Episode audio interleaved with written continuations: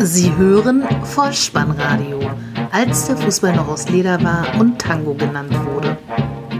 Herzlich willkommen und hallo zum Vollspannradio, der Podcast unter dem Motto, als der Fußball noch aus Leder war und Tango genannt wurde. Mein Name ist Dirk, auf Twitter unter @vollspannradio und @spike_deh unterwegs und ich begrüße euch ganz recht herzlich zur 109. Ausgabe des Vollspannradios, der VSR 083 mit dem Titel Trainerhändchen, die Nachlese zum Spieltag Nummer 11. 32 Tore an diesem Spieltag. Am Samstag bewiesen die Trainer ein besonderes Händchen. In fünf von sechs Spielen wechselten sie den Drei-Punkte-Erfolg erst ein. Nur Mönchengladbach musste auf diesen Taktikkniff nicht zurückgreifen, denn sie haben ja ihren MVP, ihren Most Valuable Player am Sonntag dann trafen die Europapokalteilnehmer der Vorwoche aufeinander und es setzten sich dort jeweils die Teams durch, die in der Tabelle berechtigterweise oben stehen. Viel Spaß! Die Momente des Spieltages. Dann tauchen wir also ein in den elften Spieltag der Fußball-Bundesliga Niedersachsen Derby Hannover 96 gegen den VfL Wolfsburg. 1 zu 0 hieß es zur Halbzeit für die Gastgeber, die am Ende einen 2 zu 1 Sieg davontragen konnten. 35.800 Zuschauer wollten dieser Partie teilhaftig sein und der Unparteiische der Begegnung war Herr Marco Fritz. Es war der zweite Saisonsieg für Hannover 96 nach sechs Spielen ohne Erfolg. Die Wölfe mit deutlicher Leistungssteigerung zwar in der zweiten Halbzeit, jedoch fehlerbehaftet in der Defensive und nach vorn ließen sie einfach zu viele Chancen liegen. Es ging los mit zwei Halbchancen. Einmal Bebu per Freistoß in der 13. und auf der anderen Seite Ginczek aus spitzem Winkel in der 15. Minute. Und dann lag der Ball auch schon im Tor der Hannoveraner. Mali hatte in der 18. Minute für das Labadia-Team getroffen, doch nach Rücksprache mit dem Video Assistant Referee nahm Schiedsrichter Fritz den Treffer zurück, denn bei der Balleroberung hatte Gerhard gegen Wallacey den Ball mit der Hand gespielt. Hätte dieses Tor gegolten allerdings, so wäre Wolfsburg naturgemäß 1 zu 0 vorne gelegen und immer wenn sie 1 zu 0 gegen Hannover 96 vorne lagen, das war 20 Mal der Fall, dann gewannen sie das Spiel. Das letzte Mal im Übrigen in der letzten Runde im DFB-Pokal. Da war Wolfsburg gegen Hannover noch erfolgreich. Nun aber sollte es anders laufen. 31. Spielminute, der Ball kommt halb rechts vor dem Strafraum zu Bebu, der sofort nach halb links in den 16er gibt und dort steht der Tordebütant Linton Meiner. Es ist der jüngste Hannoveraner Bundesliga-Torschütze überhaupt, denn er ist 19 Jahre und 139 Tage alt bei seinem Tordebüt in der Fußball-Bundesliga. Er erzielt das 1 zu 0 mit einem Volley-Schuss und trifft trifft vorbei an Castells ins rechte Toreck. In der 35. Spielminute scheitert noch einmal Bebu frei vor Castells. Es bleibt beim 1 zu 0 beim Gang in die Kabinen. Nach der Pause ergaben sich dann gute Gelegenheiten für die Wolfsburger. Erst wehrte 96 Keeper Esser einen Arnold-Freistoß ab, dann säbelte Tisserand in der 51. Minute daneben und in den Minuten 53 bis 55 vergaben Roussillon und zweimal Brekalo beste Ausgleichsmöglichkeiten. Und so kam es, wie es kommen musste. Ein langer Ball der Hannoveraner in der 62. Minute. Brooks, der Wolfsburger, verschätzt sich und so kann Wood die Kugel auf Baccalords geben. William geht mit dem Fuß dazwischen im Strafraum, hakt ein. Strafstoß. Äh, Bebu tritt an und trifft ins linke Toreck 2 zu 0. Wolfsburg spielt unverdrossen weiter nach vorn, hat Möglichkeiten durch Weghorst, der findet zweimal seinen Meister in Hannover 96 Keeper Esser in der 78. und 80. Minute und dann aber hat er die Möglichkeit per Strafstoß und die nutzt er zum Anschlusstreffer in der 82. Minute. Gerhard war gegen Albonos vorher im Strafraum zu Fall gekommen und der Schiedsrichter entschied auf Strafstoß 2 zu 1. Hannover 96 gegen den VfL Wolfsburg, Freunde, mal ganz ehrlich, das klingt für mich nach Sigi gegen Roy Preger, aber das nur am Rande. Am Ende dann noch zweimal die Wölfe in Person von Brekalo, der in der 86. Minute erst knapp verzieht und in der ersten Minute der Nachspielzeit 90 plus 1 also an Esser scheitert, der mit einer Glanzparade klärt. Es bleibt beim zweiten Saisonsieg für 96. Wir machen weiter in Franken, wo der erste FC Nürnberg auf den VfB Stuttgart traf. Torlos zur Pause und am Ende gewann das Auswärtsteam von Markus Weinziel mit 2 zu 0. Die ersten Punkte und die ersten Tore für den neuen Trainer. 50.000 Zuschauer im ausverkauften Rund und der Mann an der Pfeife war Christian Dingert. Das Stuttgarter Funktionsteam wurde unter der Woche ergänzt um Halil Altintop, der sich verstärkt um die Standardsituationen kümmern soll. Und das hatte auch schon Erfolg. Wenn auch nur nach zweiten Bällen. 68. Spielminute, Eckball von Aogo. Bauer köpft diesen vor die Füße von Baumgartel und der mit einer Volleyabnahme hindurch ins linke Eck zur 1 zu 0 Führung für die Schwaben. Und dann hat der VfB ja auch noch Erik Tommy, ein Juwel, wenn ihr mich fragt. 78. Spielminute eingewechselt für Maffeo und in der 82. trägt er sich als Torschütze ein. Ein Eckball wiederum, der von Matenia unzureichend abgewehrt wird. Tommy setzt sich noch in einem Zweikampf gegen Missy-Jan durch aus 16 Metern in den rechten Winkel. Ein Traumtor 0 zu 2 der Endstand. Frei nach Tokotronic. Hallo, ihr Backgammon-Spieler dieser Stadt. Wir sind zu Besuch in Freiburg, wo der SC auf den ersten FSV Mainz 05 traf. 0 zu 2, der Halbzeitstand 1 zu 3. Am Ende ein Auswärtssieg für die Rheinhessen. Der Schiedsrichter der Partie war Sascha Stegemann. 24.000 Zuschauer sahen in der sechsten Minute den ersten Treffer für die Mainzer. Brosinski schiebt quer zu Jean-Philippe Geberman und aus 25 Metern zieht der einfach mal ab. Und wie? 0 zu 1. Die Mannen um Sandro Schwarz legen noch einen nach in der 18. Spielminute. Ein Eckball, den die Freiburger nicht geklärt bekommen. Bell und Gulde gehen zum Ball, der dann zu Bözius kommt. Dieser flankt haargenau auf den Kopf von Marteta und der vollstreckt zum 0 zu 2. Wir sind in der zweiten Halbzeit, 65. Spielminute, Einwechslung auf Mainzer Seite. Onisovo kommt für Mateta, aber in der 72. Spielminute zunächst mal der Anschlusstreffer für die Breisgauer. Günther setzt sich gekonnt auf der linken Seite durch, flankt den Ball flach und scharf nach innen. Dort ist Waldschmidt und aus 14 Metern zieht der ab, scheitert noch am Mainzer Keeper Zentner, aber Scholler ist da und staubt ab zum 1 zu 2. Der eben schon angesprochene Onisovo macht dann für den Karnevalsverein in der 75. Minute alles klar. Er gewinnt den Ball gegen Höfler und setzt sich auch noch gegen Heinz und Günther durch, schließt mit links ab und überwindet damit Schwolo zum 1 zu 3 Endstand. Wir schauen nach Sinsheim, wo die TSG 1899 Hoffenheim den FC Augsburg empfing.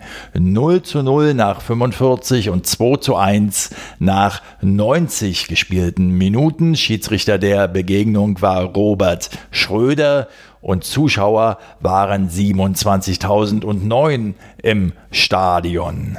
Wir springen direkt in die zweite Spielhälfte. 65. Spielminute Stangerl Treffer für Augsburg. Finn Bogerson war der Schütze und im Gegenzug dann geht die TSG in Führung. Joel Linton ist es, der von halb links kommend schon am Strafraumrand nach innen zieht, dann auf Kramaric auf die rechte Seite ablegt und der zieht nur noch flach ab und trifft zum 1 zu 0 ins rechte Toreck. Dann kommt die 66. Spielminute und auf Hoffenheimer Seite Vincenzo Grifo für Bittencourt. Warum ist das erwähnenswert? Weil die Bundesliga wieder einen italienischen Nationalspieler hat. Vincenzo Grifo nämlich ist für den Kader der italienischen Nationalmannschaft nominiert worden. Dann aber zunächst die Reaktion der Augsburger. 69. Spielminute. Richter schickt Finn Bogerson steil und der aus halblinker Position bereits im 16er hebt den Ball über den TSG-Keeper Baumann hinweg. Sehr, sehr sehenswert ins Tor der Ausgleich 1 zu 1 und für mich schießt ja Alfred Finn Borgerson fast nur wirklich sehenswerte Tore. Und dann sind wir in der 82. Spielminute und auch Julian Nagelsmann will sich an diesem Samstagnachmittag nichts nachsagen lassen. Als erwiesener Fachmann auf seinem Gebiet wechselt er Reese Nelson ein für Schulz und damit den Drei-Punkte-Erfolg. 84. Spielminute, dem hierbei bedient am Strafraum Scholley. Der zieht aus der Drehung Richtung linkes Toreck. Lute wehrt noch zur Seite ab, aber da ist eben Ries Nelson da und staubt aus kurzer Distanz ins leere Tor ab zum 2 zu 1 Siegtreffer für die Hoffenheimer. 93 Sekunden war der Torschütze da erst auf dem Platz und die TSG hat somit die letzten vier Bundesligaspiele gewonnen. Das hat Hertha BSC ob der bisher gezeigten Leistungen in dieser Saison also schon mit mir gemacht. Ich schaue mir die Einzeloptionen freiwillig an das Auswärtsspiel bei Fortuna Düsseldorf, obwohl parallel beispielsweise Bremen gegen Gladbach läuft. Ach ja, aus Berliner Sicht muss ich sagen, keine glückliche Entscheidung. Fortuna Düsseldorf gegen Hertha BSC 0 zu 0 zur Pause, 4 zu 1 am Ende. Schiedsrichter der Partie Robert Hartmann, 39.743 zahlende Zuschauer. Dabei ging es so schlecht gar nicht los für die Berliner. 16. Spielminute, Duda kann den Ball frei vor Rensing nicht im Gehäuse unterbringen. Dann folgten aber auch schon die Nackenschläge für die Berliner. 25. Spielminute, der Abwehrmann Niklas Stark muss verletzt ausscheiden. Für ihn kommt Lukassen. 27. Spielminute. Maximilian Mittelstädt sieht nach einem taktischen Foul die gelbe Karte und stellt sich im weiteren Verlauf 41. Minute so ungeschickt an, dass er erneut den Arm gegen Zimmer rausnimmt, weit in der Düsseldorfer Hälfte und abseits des Balles sieht dafür die zweite gelbe, sprich die gelb-rote Karte und muss vom Platz Düsseldorf ab diesem Zeitpunkt mit 11 gegen 10. Ja, und in der zweiten Hälfte macht Düsseldorf es gut. Sie spielen viele weite Diagonalbälle, ziehen Hertha BSC weit auseinander, lassen sie in Unterzahl viel laufen und so fällt fast zwangsläufig das 1 zu 0 in der 51. Spielminute. Usami ist der Torschütze. Botzek ist es zunächst, der mit einem solchen Diagonalball auf der linken Seite Gieselmann findet. Der legt nach innen ab. Dort ist Usami völlig frei. Er hat so viel Platz, dass er das Leder erst noch annehmen kann, sich zurechtlegen kann und dann hämmert er es ins lange obere Eck. Keine Chance für Jahrstein. 1 zu 0. 63. Spielminute und auch hier muss man sagen, perfekt gespielt von der Fortuna. 2 zu 0. Zimmer steckt im Strafraum auf Zimmermann durch, der auf der rechten Seite an der Grundlinie nimmt den Ball hoch, gibt am zweiten Pfosten auf Hennings. Das Ganze geht sehr, sehr schnell. Der ist unbewacht, muss nur noch den Fuß hinhalten. 2 zu 0. Zu dem Zeitpunkt führte ich mich dann schon mal an eine der schlechteren Leistungen der Berliner aus den vergangenen Spielzeiten erinnert und dachte so bei mir, ist denn jetzt schon Rückrunde? Ganz schüchtern schaltete ich auch schon mal in die Konferenz hinein, ging dann aber wieder zurück zur Fortuna, sah die Einwechslung von Rahman in der 83. Spielminute für Zimmer und der war knapp eine Minute auf dem Platz und erzielte dann, nachdem er den Belgier Lukas nahte, das 3 zu 0 für die Fortuna. Der Ehrentreffer für Hertha dann in der 88. Spielminute durch den eingewechselten Davi Selke. Langer Ball von Darida auf den Torschützen, der sich gegen Kaminski durchsetzt und auch noch Rensing ausguckt und dann zum 3 zu 1 einschiebt. Rahman ist es aber wiederum, der in der zweiten Minute der Nachspielzeit 90 plus 2 also den alten Abstand wiederherstellt. 4 zu 1. Hertha BSC mit dieser Niederlage nun fünf Spiele am Stück sieglos.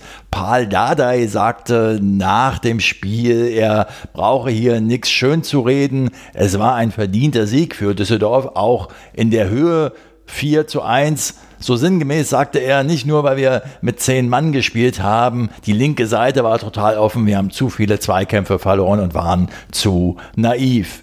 Wir haben in der zweiten Halbzeit versagt, werden versuchen, es das nächste Mal wieder gut zu machen. Wollen wir mal hoffen. Ausverkauftes Weserstadion. Der SV Werder Bremen empfängt Borussia Mönchengladbach 0 zu 1, der Halbzeitstand 1 zu 3. Der Endstand Sören Storks leitete die Partie und 42.100 Zuschauer waren Zeuge dieser 90 Minuten. Auf Bremer Seite zwei Wechsel, Schahin und Harnik in der Startformation für Osako und Keins. Bei den Gladbachern verdrängte Stindel Raphael. Die Fohlenelf mit einem gut aufgelegten Stürmer in ihren Reihen, ihr Neuzugang aus Nizza, Alençon Player, der drei Tore bei fünf Torschüssen in dieser Partie erzielte, insgesamt jetzt elf Scorerpunkte hat, acht Tore, drei Assists.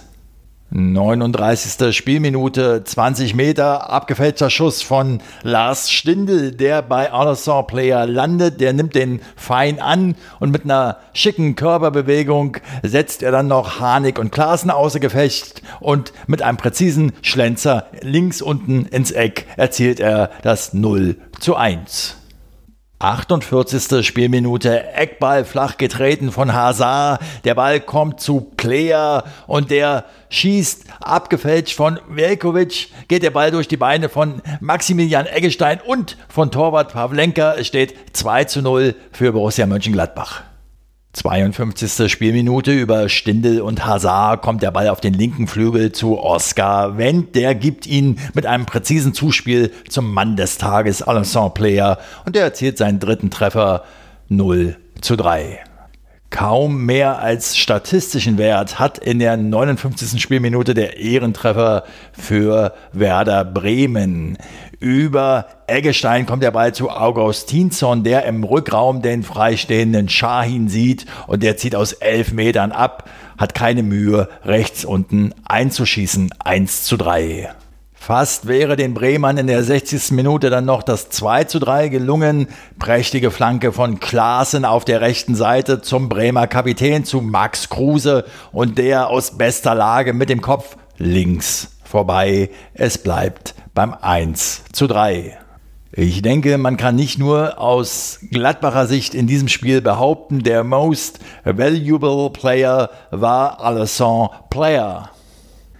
Eine bemerkenswerte Äußerung dann noch vom Bremer Trainer Florian Kofeld. Sie war im aktuellen Sportstudio des ZDF zu vernehmen. Er sprach da davon, wir wollen nach Europa, wir müssen nicht, es ist ein Erreichungsziel. Ein schöner Begriff, habe ich mir da gedacht. Erreichungsziel. Sollten die Mannen von der Weser das Erreichungsziel Europa nicht erreichen, wird man dann im Nachhinein von einem Verfehlungsziel sprechen? Ich denke ja persönlich, für die gut gestarteten Bremer ebenso wie vielleicht für Hertha BSC geht es so langsam in der Tabelle in die Regionen, wo sie der Leistung nach tatsächlich hingehören.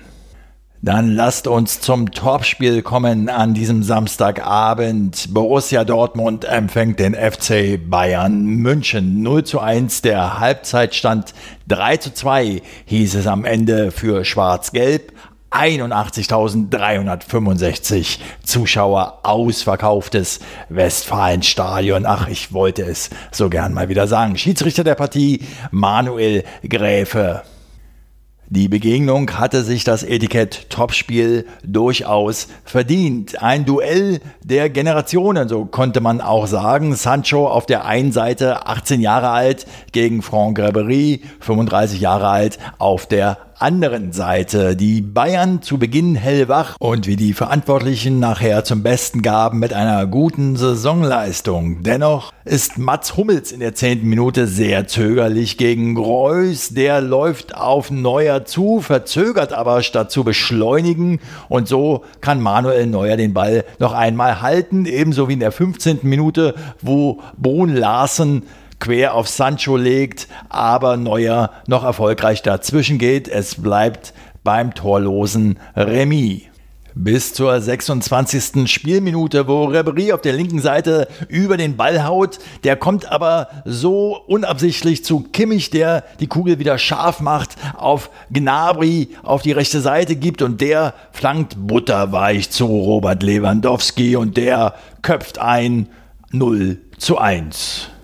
Nach Wiederanpfiff der bessere Start für die Dortmunder. Sancho dribbelt im Zentrum los, legt den Ball in den Strafraum auf Marco Reus durch. Der ist am Ball, legt ihn sich auch etwas zu weit vor, auch unerreichbar nach rechts abdriftend, aber Manuel Neuer liegt dem Nationalspieler schon im Weg. Es kommt zu einer Berührung und der Schiedsrichter gibt elf Meter.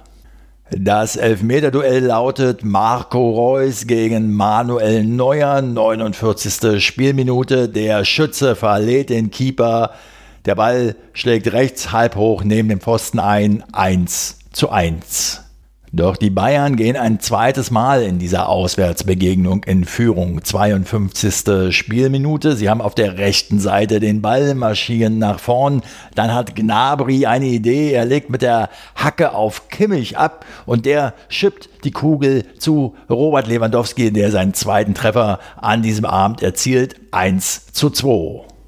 Wir schreiben die 59. Spielminute und sehen eine Einwechslung bei Borussia Dortmund. Alcázar kommt für Mario Götze und Marco Reus erzielt in der 67. Minute das 2 zu 2 und was für ein Treffer. Die Stationen lauten Witzel, Dahut und der Ball kommt zu Piszczek auf den rechten Flügel. Der flankt ins Zentrum. Reus nimmt Volley, riskiert viel und gewinnt alles. Er trifft links unten ins Eck. 2 zu 2 der erneute Ausgleich. Ein kurzes Zwischenresümee zu diesem Zeitpunkt betrachten wir die Sturm-Startformation. Reus, Lewandowski, ein klares Unentschieden. Beide haben zweimal getroffen.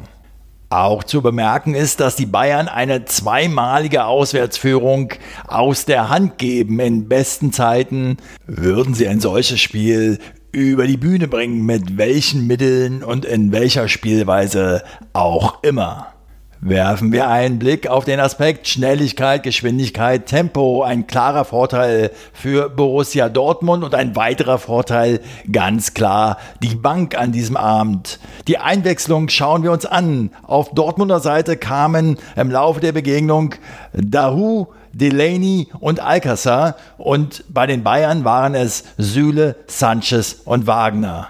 Merkt ihr selbst, oder? Und dann kommt die 73. Spielminute und der Siegtreffer für Borussia Dortmund. Und der Experte der Dortmunder im Rasenfunk sagte, dass dieser Treffer für ihn ein Sinnbild der Begegnung und auch der Situation der Bayern und der Borussia aus Dortmund derzeit widerspiegelte. Und ich muss ihm da ein wenig recht geben. Und ich fühlte mich ja ein wenig an 1986 erinnert, hörte in meinem inneren Ohr Rolf Kramer rufen, Manu, halt den Ball, nein! Der Maradona, der die Vorlage gab für den Treffer von Borushaga damals in der 65. Spielminute, der hieß in der 73. Spielminute in Dortmund an diesem Abend Witzel und der Torschütze war eben nicht Borushaga, sondern das war Paco Alcácer. Franck Ribery hat auf seiner linken Angriffsseite den Ball, verliert ihn, sodass Marco Reus geschwind mit der Hacke an Axel Witzel weitergeben kann und der nun blitzgescheit in den Lauf des durchstartenden Paco Alcacer. Und der Spanier mit dem ledernen Fuß läuft auf Manuel Neuer zu. Die Bayern ohne Konterabsicherung. Einzig Javi Martinez hetzt noch hinterher wie 1986 Hans-Peter Bregel. Aber Alcacer kreuzt noch den Laufweg und schippt dann das Leder über Manuel Neuer hinweg zum siegbringenden 3 zu 2 Treffer, dem Endstand. Ein kurzes Fazit aus meiner Sicht. Ja, die Bayern haben eine gute Saisonleistung gebracht, aber eben nur 60 Minuten. Es hat nicht bis zum Ende gereicht und die Dortmunder waren überlegen und sie hätten sogar noch den einen oder anderen Treffer mehr erzielen müssen, muss man fast sagen.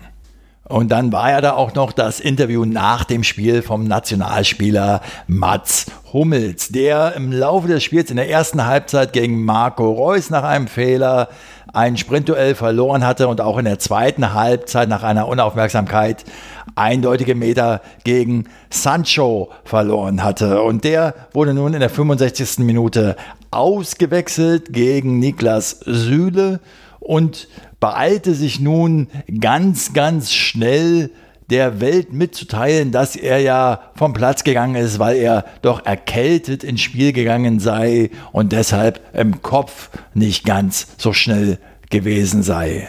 Ja, die Trainer wussten Bescheid, so parlierte er weiter. Er hätte es ihnen in der Halbzeit noch einmal gesagt, aber dann doch erstmal noch weitergespielt. Und an dieser Stelle lasst mich mal einen kleinen Abstecher zu den sogenannten TV-Experten machen. Zu zweien an der Zahl, zu Oliver Kahn im ZDF Sportstudio und auch zu Dietmar Hamann auf Sky 90. Beide wurden zu dieser Situation befragt und beide sagten so sinngemäß, dass man sich so nicht äußern sollte und vor allen Dingen als erfahrener Spieler, wie es ja Mats Hummels ist, sich auch der Wirkung seiner Worte bewusst sein muss. Äh, Nico Kovac wurde auf der anschließenden Pressekonferenz nach dem Spiel natürlich auch zu dieser Äußerung befragt und er sagte, die Ärzte hätten Mats Hummels in der Halbzeit ein Medikament verabreicht und auch er und das Trainerteam hätte Mats Hummels gefragt, ob er sich noch fit genug fühle. Und dieser bejahte das und spielte also zunächst einmal weiter werfen wir den Scheinwerfer auf das Verhältnis Mannschaft-Trainer, was ja in den letzten Tagen hinlänglich beschrieben worden ist beim FC Bayern, dann muss Mats Hummels bewusst sein, welches Feuer er mit einer solchen Äußerung entfachen kann. Aus meiner Sicht finde ich an diesem Interview bedenklich, dass Mats Hummels in den ersten Sekunden dieses Gespräches überhaupt nicht darauf aus war, irgendwas zum Team zu sagen, sondern nur die Ich AG in den Vordergrund stellte und sofort die Erkältung als Erklärung seiner Leistung heranführen wollte. Ich kann mich an ein Interview nach dem Spiel von Mats Hummels erinnern zu seinen Dortmunder Zeiten. Da war noch Thomas Tuchel Trainer. Dort stellte er auch sein eigenes Wohl über das des Teams, was dem Trainerteam wiederum dann nicht so gut gefallen hat. Ich möchte das Ganze gar nicht zu hoch hängen, möchte nur festhalten, dass es offensichtlich nicht das erste Mal ist, dass Mats Hummels das eigene Wohl über das des Teams hängt. Im Ergebnis bleibt jedoch festzuhalten, dass die Bayern nun sieben Punkte Rückstand auf den Spitzenreiter Borussia Dortmund haben, die mit 27 Punkten in die Länderspielpause gehen. Bayern München nur noch auf Platz 5 mit 20 Zählern kommen wir zu den zwei Sonntagsspielen an diesem elften Spieltag und wir sehen vier Mannschaften, die unter der Woche im Europapokal tätig waren. Zwei von denen stehen nach diesem Spieltag oben in der Tabelle auf Platz drei und Platz vier. Das sind Leipzig und Frankfurt. Und zwei von denen am Sonntag beteiligten Mannschaften stehen auf Platz 13 und 14. Das sind Bayer Leverkusen und Schalke 04. Zieht man also diesen Umstand mit heran, so ist es nicht weiter verwunderlich, dass beide Heimteams an diesem Sonntag ihre Partien gewannen. Leipzig gegen Leverkusen, Halbzeitführung 1 zu 0, am Ende 3 zu 0 und Eintracht Frankfurt gegen Schalke 04, Halbzeitstand 0 zu 0, Endstand ebenfalls 3 zu 0. 36.155 Zuschauer in der Messestadt Leipzig. Schiedsrichter der Begegnung Martin Pedersen. Die Tore im Schnelldurchlauf. Dämme in der 27. Minute mit einem feinen Ball in die Gasse zu Josef Paulsen, der sich gegen zwei Mann behauptet und dann über Radetzky hinweg in die Maschen das Leder zum 1 zu 0 befördert. Das 2 zu 0 für Leipzig in der 68. Spielminute. Einwurf von Halstenberg. Pausen leitet zu Sabitzer weiter. Der spielt zu Klostermann und der bedankt sich aus kurzer Distanz 2 zu 0. Denn 3 zu 0 Endstand stellt erneut Yusuf Pausen her. Der Däne wiederum nach einem Einwurf. Die Leipziger setzen Bayer an der Eckfahne unter Druck. Klostermann gegen Chor. Dann springt der Ball zu Paulsen und es steht 3 zu 0. Und weil ich ja in diesem Segment auch das Halbzeitergebnis und den Endstand der zweiten Sonntagspartie schon vorweggenommen habe, mache ich hier gleich weiter. Eintracht Frankfurt also schlägt Schalke 04 3 zu 0. Torlose erste Halbzeit 50.700 Zuschauer im Frankfurter Waldstadion. Ich sage das so gern. Schiedsrichter der Partie Benjamin Cortus. 61. Minute. Wir sind bereits in der zweiten Halbzeit. Es geht los mit einer guten Chance für Schalke 04. Embolo, der gerade erst wieder zurück auf dem Feld war, lässt nach einem langen Ball Abraham aussteigen, scheitert aber im Anschluss allein vor Kevin Trapp und es bleibt weiter torlos. Bemerkenswert zu dieser Szene der für sein Sports- und auch fachmännisches Auftreten bisher bekannte Schalker Trainer Domenico Tedesco forderte von seinem Stürmer nach dem Spiel zu dieser Szene, da muss er sich fallen lassen, Fairness hin oder her.